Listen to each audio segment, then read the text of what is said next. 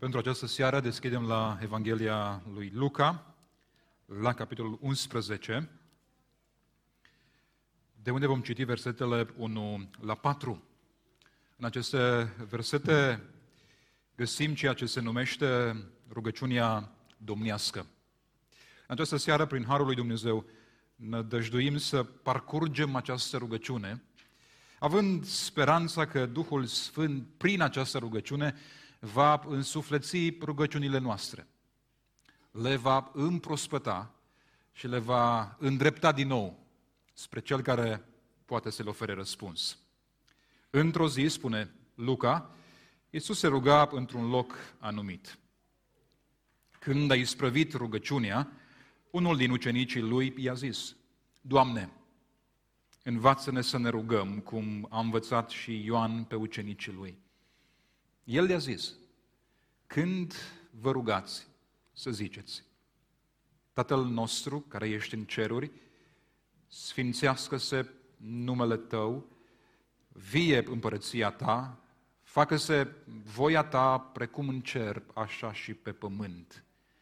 Pâinea noastră cea de toate zilele, dă-ne-o nouă în fiecare zi și ne iartă nouă păcatele noastre, fiindcă și noi iertăm oricui ne este dator și nu ne duce în ispită, ci izbăvește-ne de cel rău. Amin. Doamne, așa cum stăm în cele ce urmează înaintea Ta, prin cuvântul care ne stă în față, ne rugăm să te lași descoperit de inimile noastre. Ne rugăm ca prin cuvântul citit să te vedem într-o lumină proaspătă, în așa fel încât credința noastră să fie revigorată.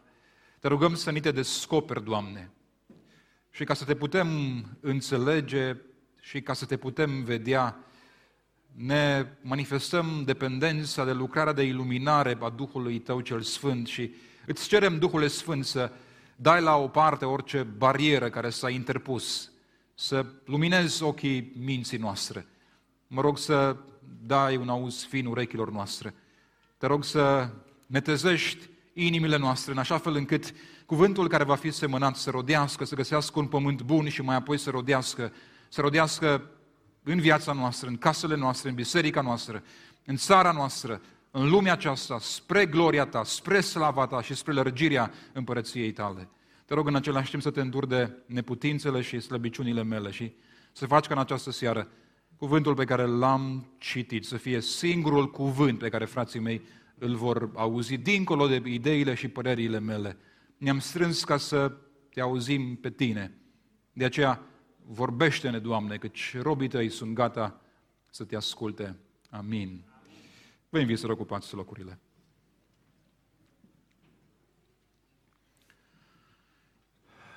Mai greu decât a păstori o biserică și mai greu decât a pregăti o predică este a te ruga. Rugăciunea nu este nici pe departe o responsabilitate ușoară. Nu este o sarcină pe care o putem duce fără dificultate. Rugăciunea este grea. O viață de rugăciune vibrantă, ferventă, implică foarte multă muncă. Implică disciplină, implică perseverență, implică cunoaștere, implică aprofundarea a ceea ce Dumnezeu este, dar mai mult decât atât, o viață de rugăciune necesită un anumit tip de viață. Nu te poți ruga trăind orice fel de viață. Ca să te poți ruga, e nevoie ca viața ta să te predispună, să te aplece, să te împingă spre momentul acela al rugăciunii. Tertulianul dintre teologii primelor secole spunea, nu încercați să împărțiți viața în cutii și să o depozitați în cutii pe care mai apoi să le închideți ermetic. Este enorm de greu să-ți pui viața de la serviciu într-o cutie, viața de la biserică în altă cutie, viața de acasă în altă cutie, ce ești până în momentul în care te rogi într-o cutie, ce ești atunci când te rogi în altă cutie și să ai așteptarea ca aceste cutii să nu comunice între ele.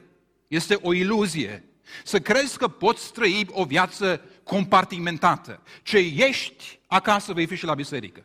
Ce ești la biserică, vei fi și la serviciu. Ce ești și la serviciu, vei fi și acasă și în adunare. Viața nu poate să fie pusă în cutii închise ermetic.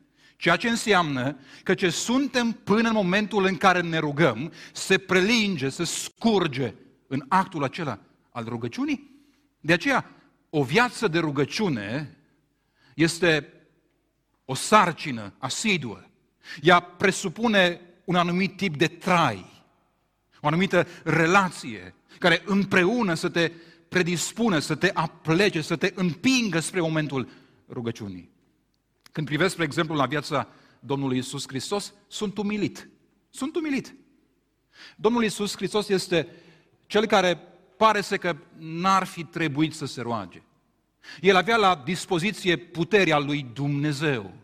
Avea la dispoziție legiunile de îngeri. Prin cuvintele sale, morții erau aduși la viață. Prin cuvintele sale, cei cu inima închisă erau scoți, scoși din starea lor de mortăciune spirituală. Hristos avea toată puterea în cer și pe pământ și cu toate acestea se roagă și zile și nopți la rând se roagă cu strigăte mari, spune autorul epistolei către evrei, cu strigăte mari și cu lacrimi. Pentru noi rugăciunea pare a fi pregătirea pentru luptă. Pentru Hristos rugăciunea a fost lupta în sine. Pentru noi rugăciunea pare a fi o pregătire pentru examen. Pentru Hristos rugăciunea a fost examenul în sine. Pentru Hristos rugăciunea a fost lupta, slujirea a fost primirea, medalii sau recompensă. Unde este Hristos când pe obraz îi se preling lacrimi și sudori de sânge? Nu este evident în curtea lui Pilat argumentându-și divinitatea, ci este în grădina Ghețiman pe genunchi, rugându-se dacă aș fi fost în grădina aceea și l-aș fi văzut cum se luptă în rugăciune, aș fi intrat în panică, dacă acum se luptă și se chinuie, ce va face când va ajunge pe calvar? Surpriza mare este că aceia care au adormit în timp ce el se ruga sunt aceia care au căzut atunci când el urca glorios pe cruce. Hristos s-a rugat și rugăciunea l-a reprezentat, a fost parte importantă din misiunea, din chemarea și din identitatea lui de salvator. De aceea, când ajungem în textul de față, călcăm pe un pământ sfânt, stăm în fața a ceea ce a fost o practică fundamentală în viața Fiului lui Dumnezeu. După ce și-a terminat rugăciunea, ne spune Evanghelistul Luca, după ce a isprăvit-o, unul dintre ucenicii săi, un reprezentant al colectivului ucenicilor, s-a apropiat de el în numele tuturor cu următoarea rugăminte. Doamne, învață-ne să ne rugăm, cum a învățat și Ioan pe ucenicii săi. Această cerință, pe de o parte, subliniază cât de crucială a fost rugăciunea în programul de ucenicizare al lui Ioan Botezătorul. Pentru Ioan, rugăciunea a fost o piatră de temelie. Vrei să devii un ucenic? Cât timp te rogi? Cât timp aloci acestei relații intime cu Dumnezeu, materializată în actul rugăciunii? Ioan, la examenul de admitere, examina rugăciunea viitorilor sau posibilor ucenici. Pe de altă parte, această cerință sugerează cât de important a fost rugăciunea în viața Domnului Isus Hristos. Ucenicii dintre toate cererile cu care puteau să vină în fața lui Dumnezeu, aleg una singură. Și citiți Evanghelele, să observați. N-au venit să-i ceară lui Hristos să învețe cum să scoată demonii. Surpriza mare azi este că oamenii preferă să învețe cum să scoată demonii decât să se lase învățați în ce privește rostirea unor rugăciuni. Ucenicii nu vin să-i spună lui Isus, Doamne, învață-ne să facem minuni. Și nici măcar nu roagă să învețe cum să predice, ci vine și spun, Doamne, învață-ne să ne rugăm cum i-a învățat și Ioan pe, pe ucenicii săi. Atunci când formulăm cereri, uh, doleanțe, dorințe și venim cu ele înaintea unor persoane, acordăm mereu acele cereri cu competențele speciale ale acelor oameni. Spre exemplu, dacă mergeți la un doctor, nu-i veți cere să vă repare mașina. Sau, dacă mergeți la cumpărături într-un magazin, nu-i veți cere vânzătoare să vă prescrie un tratament. Chiar dacă unii dintre bunicii noștri merg la farmacie și cer un medicament pentru că vecinul lor l-a luat fără prescripție medicală. Tot timpul acordăm cererile cu competențele specifice ale celor care sunt vizați de doleanțele noastre. Astfel, când ucenicii vin cu o asemenea cerere înaintea lui Hristos, dintre toate cererile posibile, ei cei care au stat mereu în primele rânduri, ei cei care au văzut de ce este în stare Fiul lui Dumnezeu, când vin cu asemenea cerere, înseamnă că rugăciunea l-a reprezentat pe Fiul lui Dumnezeu. S-a încadrat în, între competențele lui cele mai speciale. Au venit și au cerut ceea ce Dumnezeu le putea oferi din belșug. Doamne, învață-ne să ne rugăm. Cum i-a învățat și Ioan pe ucenicii săi. Și Iisus le răspunde. Și răspunsul lui constă din rugăciunea domnească. Rugăciunea domnească este rugăciunea lui Dumnezeu, rugăciunea compusă de Dumnezeu pentru a fi rostită de oameni. Nu este rugăciunea pe care Hristos a rostit-o. Una dintre petițiile majore ale acestei rugăciuni spune și ne iartă nouă greșelile sau păcatele noastre. Hristos, care era fără păcat, nu avea cum să rostească așa ceva. El este Fiul lui Dumnezeu, cel care a luat asupra lui păcatele noastre, rămânând în același timp în natura lui fără păcat. Astfel, rugăciunea domnească este rugăciunea pe care Dumnezeu o compune, pe care El o alcătuiește, ca să fie spusă de către noi, cel căruia îi ne rugăm, ne spune cum să ne rugăm. Este o rugăciune magnifică. Este rugăciunea care, aș spune, ordonează rugăciunile noastre. Sau mai bine spus, așează cererile noastre în ordinea corectă. Pentru că aici mai mereu avem o problemă. Mai mereu inversăm lucrurile. Cererile noastre sunt exprimarea iubirilor noastre. Inima, spunea Augustin, are o ordine în care iubește, Iubește lucrurile importante mult și pe cele puțin importante puțin. Dar ce se întâmplă când ordinea se defectează și când iubirile se inversează, când în centru se pune ceea ce ar fi trebuit să fie la margine? Rugăciunea aceasta așează cererile noastre în ordinea potrivită, în ordinea corectă. Rugăciunea domnească așează cererile într-o ordine teologică paradigmatică, menită să ordoneze viața omului din cap și până în picioare. Și Iisus ne spune, când vă rugați să ziceți, Tatăl nostru. Tatăl nostru. Acest termen, acest singur cuvânt, Tată, sumarizează relația de bază la care invită credința creștină. Și anume că atunci când ne apropiem de, de Creatorul Universului, ne putem adresa prin cuvintele Tatăl nostru care ești în ceruri. Acest cuvânt, Tată, sublinează pe de altă parte că acest univers în care trăim nu este condus de forțe oarbe, de, de mecanisme fără rimă și fără sens, care nu sunt nici bune și nici rele, ci că acest univers este condus de un Tată și aceasta schimbă totul. În inima acestui univers, deasupra și în interior, se află un Dumnezeu cu o inimă de Tată.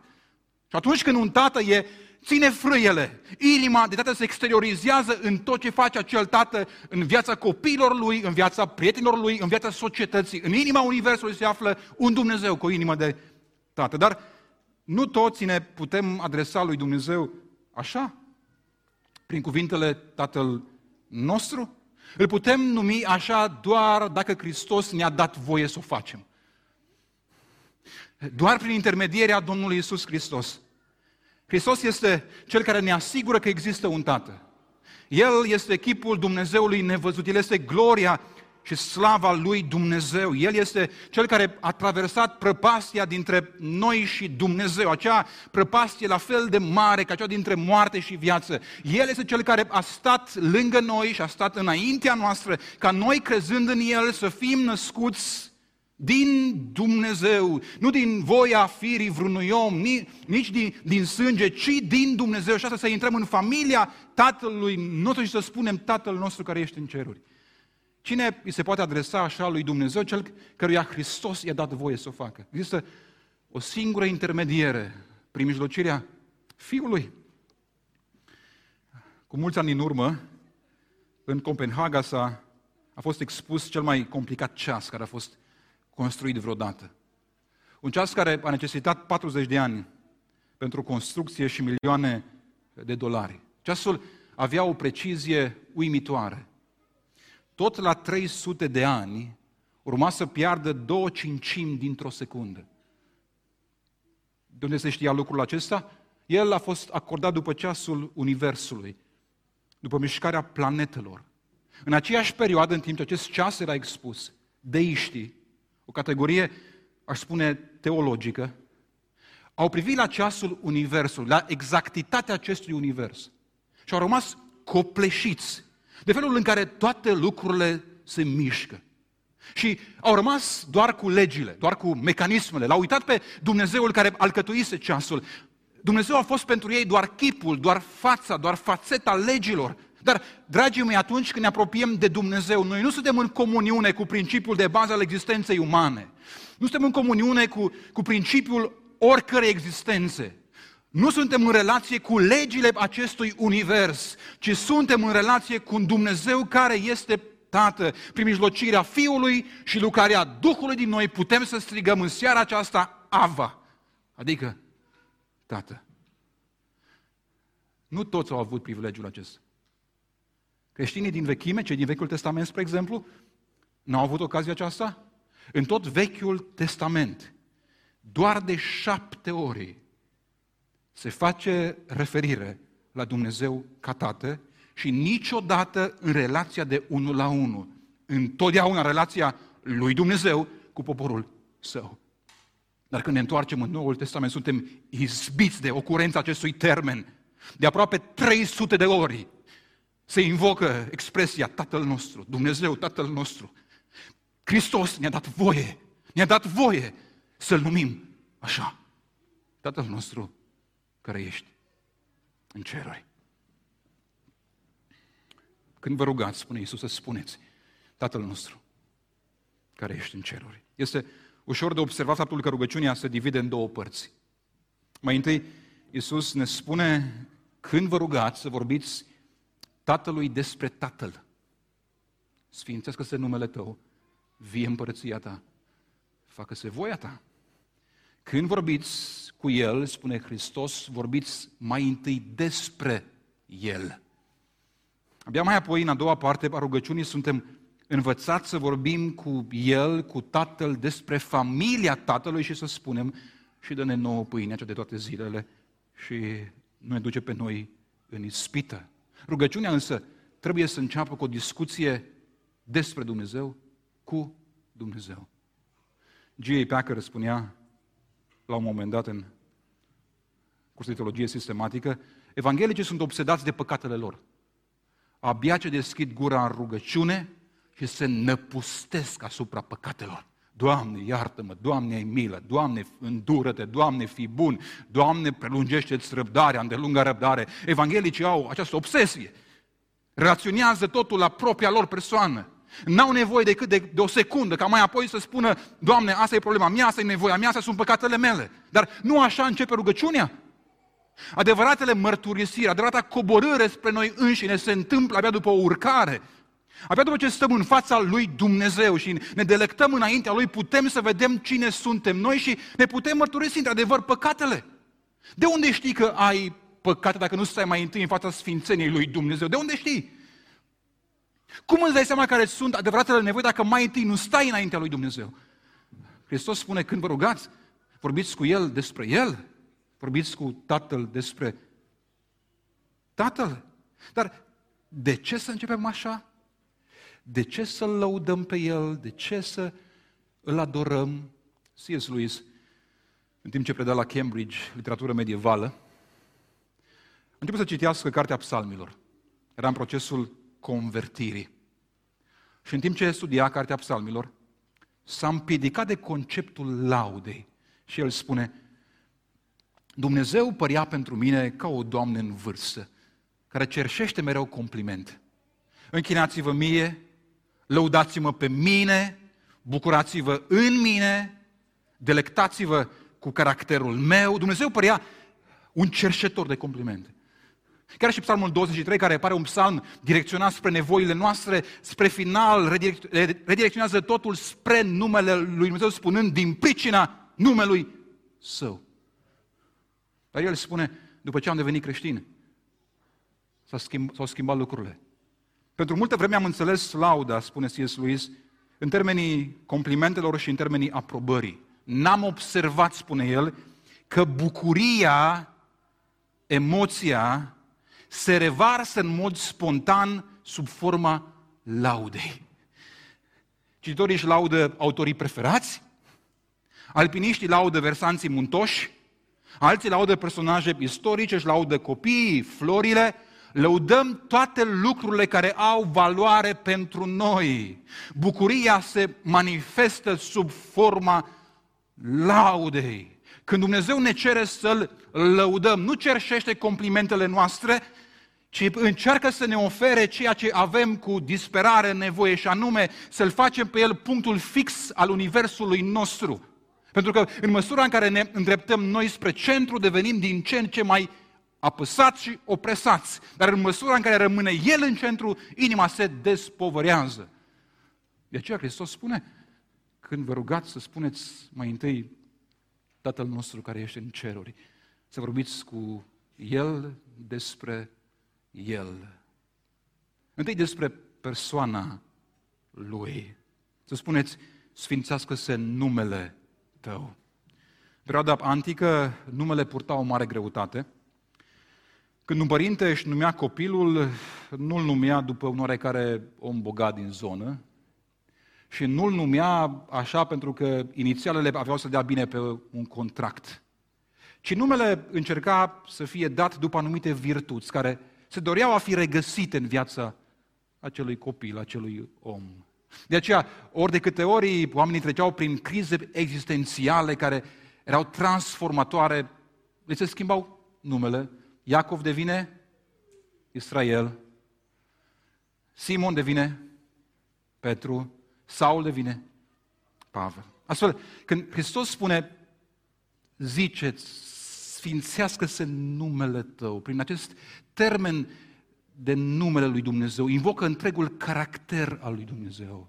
Invocă toată natura Sfintei Trăimi. Să spuneți, sfințească-se numele tău, dar cum să fie sfințit ceea ce deja este sfânt? Dumnezeu este sfânt. Sfințenia Lui eh, permează caracterul Său, găsindu-se în toate atributele și în toate manifestările și deciziile sale. Sfințenia Lui Dumnezeu este o chestiune ce ține de natura Lui, chestiune ontologică. Sfințenia Lui este calitatea a tot ce este Dumnezeu. Dragostea este sfântă, bunătatea este sfântă, iubirea este sfântă, orice decizie în parte este sfântă. Cum se poate spune sfințează numele tău când Dumnezeu este sfânt? E azi și în veci. Sensul verbului are în vedere tratarea numelui lui Dumnezeu care e deja sfânt ca atare, adică direct proporțional cu sfințenia care este caracteristică. Numele lui Dumnezeu trebuie tratat cu reverență, cu onoare și cu bucuria specifică numelui infinit de prețios. Aceasta presupune lauda, înălțarea, exaltarea, magnificarea și glorificarea numelui lui Dumnezeu. Atunci când Hristos ne spune, ziceți, sfințească-se numele Tău, ne cere să-L rugăm pe Dumnezeu ca numele Său să fie înălțat, proclamat în mijlocul nostru, ca Dumnezeu să fie Dumnezeu în viețile noastre. Însă mai apoi Iisus spune, când vorbiți cu El despre El, vorbiți despre persoana Lui, dar și despre planul Lui, despre planul Tatălui și spuneți, vie împărăția Ta.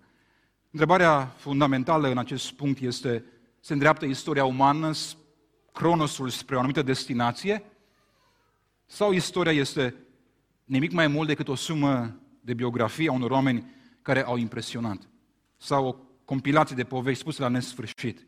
Răspunsul Scripturii este că istoria este istoria lui Dumnezeu și că se îndreaptă spre acel eveniment stabilit, prestabilit, spre evenimentul magnific în împărăția promisă, de-a lungul miilor de ani, împărăția pe care Iisus o va duce la a doua venire va permea realitatea o va invada și va face ca cerul și pământul, cu tot ce este pe el, să devină o singură entitate. Istoria se îndreaptă cu minte în valul spre momentul când omul și îngerii vor cânta aceleași imnuri de laudă.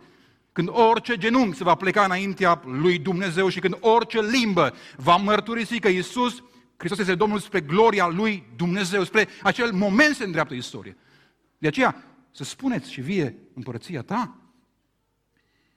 Dar dacă te rogi așa cu sinceritate, dacă te rogi pentru venirea împărăției la nivelul cosmic, n-ar fi nedrept să nu te rogi ca voia lui să se facă în acei doi metri pătrați ai vieții tale? N-ar fi corect să spui, Doamne, să vină împărăția ta, dar voia ta să se facă acum în viața mea. De aceea Iisus spune, și să ziceți, facă-se voia ta, precum în cer, așa și pe pământ. Suntem învățați să vorbim mai întâi cu Tatăl despre Tatăl, dar mai apoi să vorbim cu El despre familia Lui, despre familia Tatălui și să aducem înaintea Tatălui mai întâi problema aceasta pâinii. Evident, Iisus ne învață să cerem pâinea cea de toate zilele, având în vizor toate necesitățile de bază care susțin viața biologică. Dă-ne nouă, spune El, în fiecare zi, pâinea care ne trebuiește. Expresia aceasta apare o singură dată în toată Scriptura și apare în acest context. Termenul este epiosis. Este un cuvânt, am spune, misterios. Cu ani buni în urmă, pe un papirus, s-a găsit lista de cumpărături a unei doamne din Orientul Antic. Și atunci se făceau liste lungi de cumpărături pe care bărbații le uitau exact când ieșeau pe ușă. În dreptul produselor perisabile, doamna scrisese epiosis, ceea ce înseamnă suficient pentru astăzi, îndeajuns pentru ziua în curs. Iisus ne spune să ziceți și dă-ne nouă pâinea ce ne este suficientă pentru ziua de azi. Vreau să uitați expresia la plural. Dă-ne nouă. E o cerere comunitară, congregațională, este cererea trupului, cererea bisericii. Dacă te rogi această rugăciune împreună cu frații tăi și primești două pâini, spre exemplu, iar cel de lângă tine nu primește niciuna. Ține minte, una dintre ele este pentru tine, cealaltă pentru fratele tău. Nu poți asuma că una este pentru consum și una pentru a fi pusă deoparte. Cererea este extrem de exactă, dă-ne nouă ce ne este suficient, epiosis, pentru astăzi. Dacă primești două haine, două pâini și fratele tău niciuna, amintește-ți, una este pentru tine, alta este să fie dată. Când vorbești cu tatăl despre familia lui, vorbește despre pâinea de care ai nevoie în fiecare zi, pentru ziua aceea, în curs, dar vorbește cu el și despre păcatele tale. Cred că cele două petiții, dă-ne nouă pâinea și ne iartă, sunt două petiții legate. Pentru că atunci când ne reamintim pe prima, ne reamintim și pe a doua. Este mai ușor să-ți amintești că ai nevoie de pâine decât să te amintești că ai nevoie de iertare suficientă pentru ziua în curs. De aceea sunt legate în rugăciunea aceasta. Augustin a numit această cerere o cerere teribilă, tocmai din cauza condiționării ei și ne iartă pentru că și noi iertăm, sau precum și noi iertăm greșiților noștri. Evident, Hristos creează o legătură între a primi iertarea și a oferi iertarea celorlalți. V-ați întrebat de ce ne este greu să ne iertăm unii pe alții? Nu s-a întrebat nimeni, e ok. Ne este greu să ne iertăm pentru că avem impresia că noi niciodată n-am fi făcut ceea ce ceilalți ne-au făcut nouă. Asta se spune într-un limbaj pocăiesc, mândrie, dar din aia crasă. De asta nu ne iertăm unii pe alții. Trăim mereu cu impresia că cei care ne-au greșit au făcut-o, iar noi niciodată n-am fi făcut așa ceva. De aceea, abia atunci când spunem și ne iartă, devenim în stare să spunem te iert. De ce? Pentru că atunci când spunem și ne iartă, coborâm din turnul de fildeș și coborâm până în praful de la piciorul crucii, admitem poluarea din viețile noastre și spunem, Doamne, suntem păcătoși. Iar atunci când îți admiți păcătoșenia, abia atunci ești în stare să spui, te iert. Este aproape blasfemie să spui, Doamne, iartă-mă, dar nu iert. E la limita blasfemiei. Să spui, Doamne, iartă-mă, dar eu nici vorbă. N-am să iert. Este nu o legătură care condiționează iertarea în pasaj, ci mai degrabă o simultaneitate în timp ce spunem și ne iartă putem să iertăm. În timp ce coborâm mereu la piciorul crucii, suntem echipați, capacitați de iertarea primită să iertăm pe cei din jurul nostru. Vorbește cu el despre pâine de care ai nevoie. Vorbește cu el despre păcatele pe care le ai, dar și despre protecția care ți este necesară. Hristos continuă spunând și ne izbăvește de cel rău. Dacă nu-i cerem lui Dumnezeu să ne izbăvească de ispite, să nu ne ducă în ispite, înseamnă că El ne duce natural? Dacă nu îi spui și nu ne duce pe noi în ispită, înseamnă că Dumnezeu în mod natural, firesc, e înclinat să ne conducă în ispită? Da sau nu? Nu e o capcană, să știți. Cel mai probabil în text avem de-a face cu un procedeu gramatical ce presupune formularea negativă a unui fapt pentru a se sublinia aspectul pozitiv al aceluiași fapt. Spre exemplu, Domnul Iisus spune la un moment dat, pe cel care vine la mine nu îl voi izgoni afară. Introduce o negație. Putea să spună simplu, pe cel care vine la mine îl voi primi cu brațele deschise, dar folosește o negație pentru a sublinia tocmai partea cealaltă, pe cel care vine îl voi primi cu brațele deschise. De aceea când ne rugăm și nu ne duce în ispită, de fapt spunem, Doamne, Tu ești Cel care ne poartă.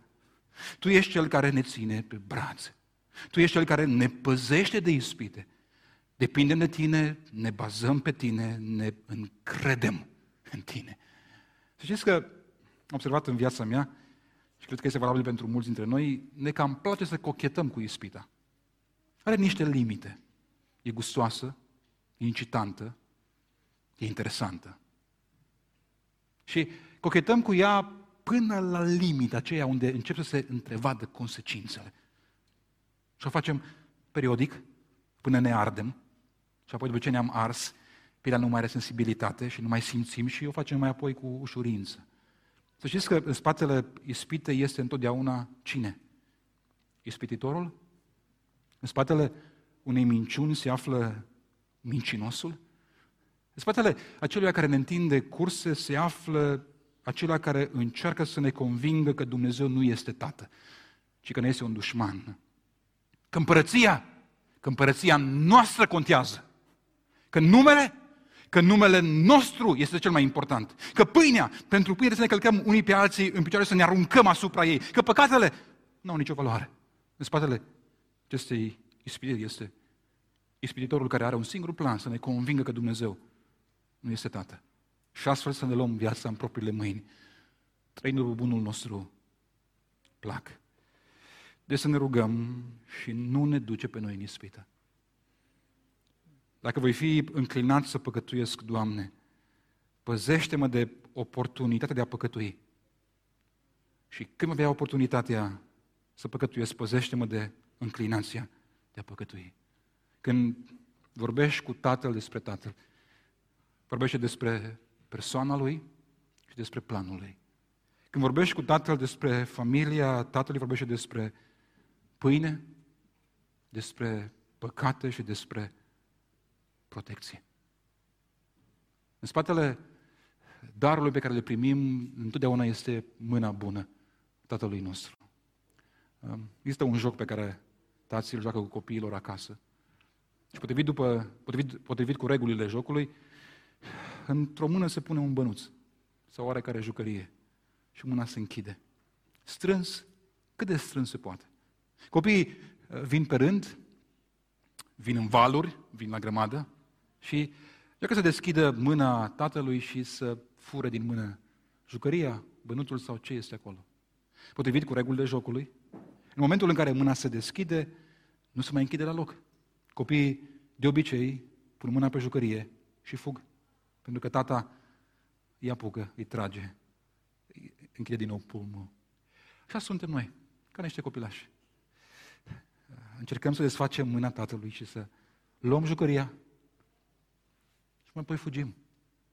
Să știți că rugăciunea este mai mult despre mâna care ține jucăria decât despre jucăria care e ținută în mână. Când vă rugați, să spuneți, Tatăl nostru, care ești în ceruri. Sfințească-se numele Tău. Doamne, fii Dumnezeu în mijlocul nostru. Numele Tău să fie tratat ca tare, potrivit cu sfințenia care este caracteristică. Să fie vorba despre numele Tău. Doamne, vie împărăția Ta, nu împărăția noastră. Ea să fie demolată, redirecționată, vie împărăția Ta și facă-se voia Ta, precum în cer, așa și pe pământ. Când vă rugați să spuneți și pâinea care ne este suficientă pentru astăzi, dă-ne-o nouă în fiecare zi. Și nu ne duce pe noi în ispită, ci ține-ne pe brațe, păzește-ne, păstrează-ne și ne iartă greșelile noastre. Pentru că atunci când noi putem să spunem, iartă-ne nouă, putem să spunem în același timp, te iert. Nu uitați, în spatele jucăriei e mâna de tată. Atunci când ne rugăm, să spunem, Tatăl nostru. Amin.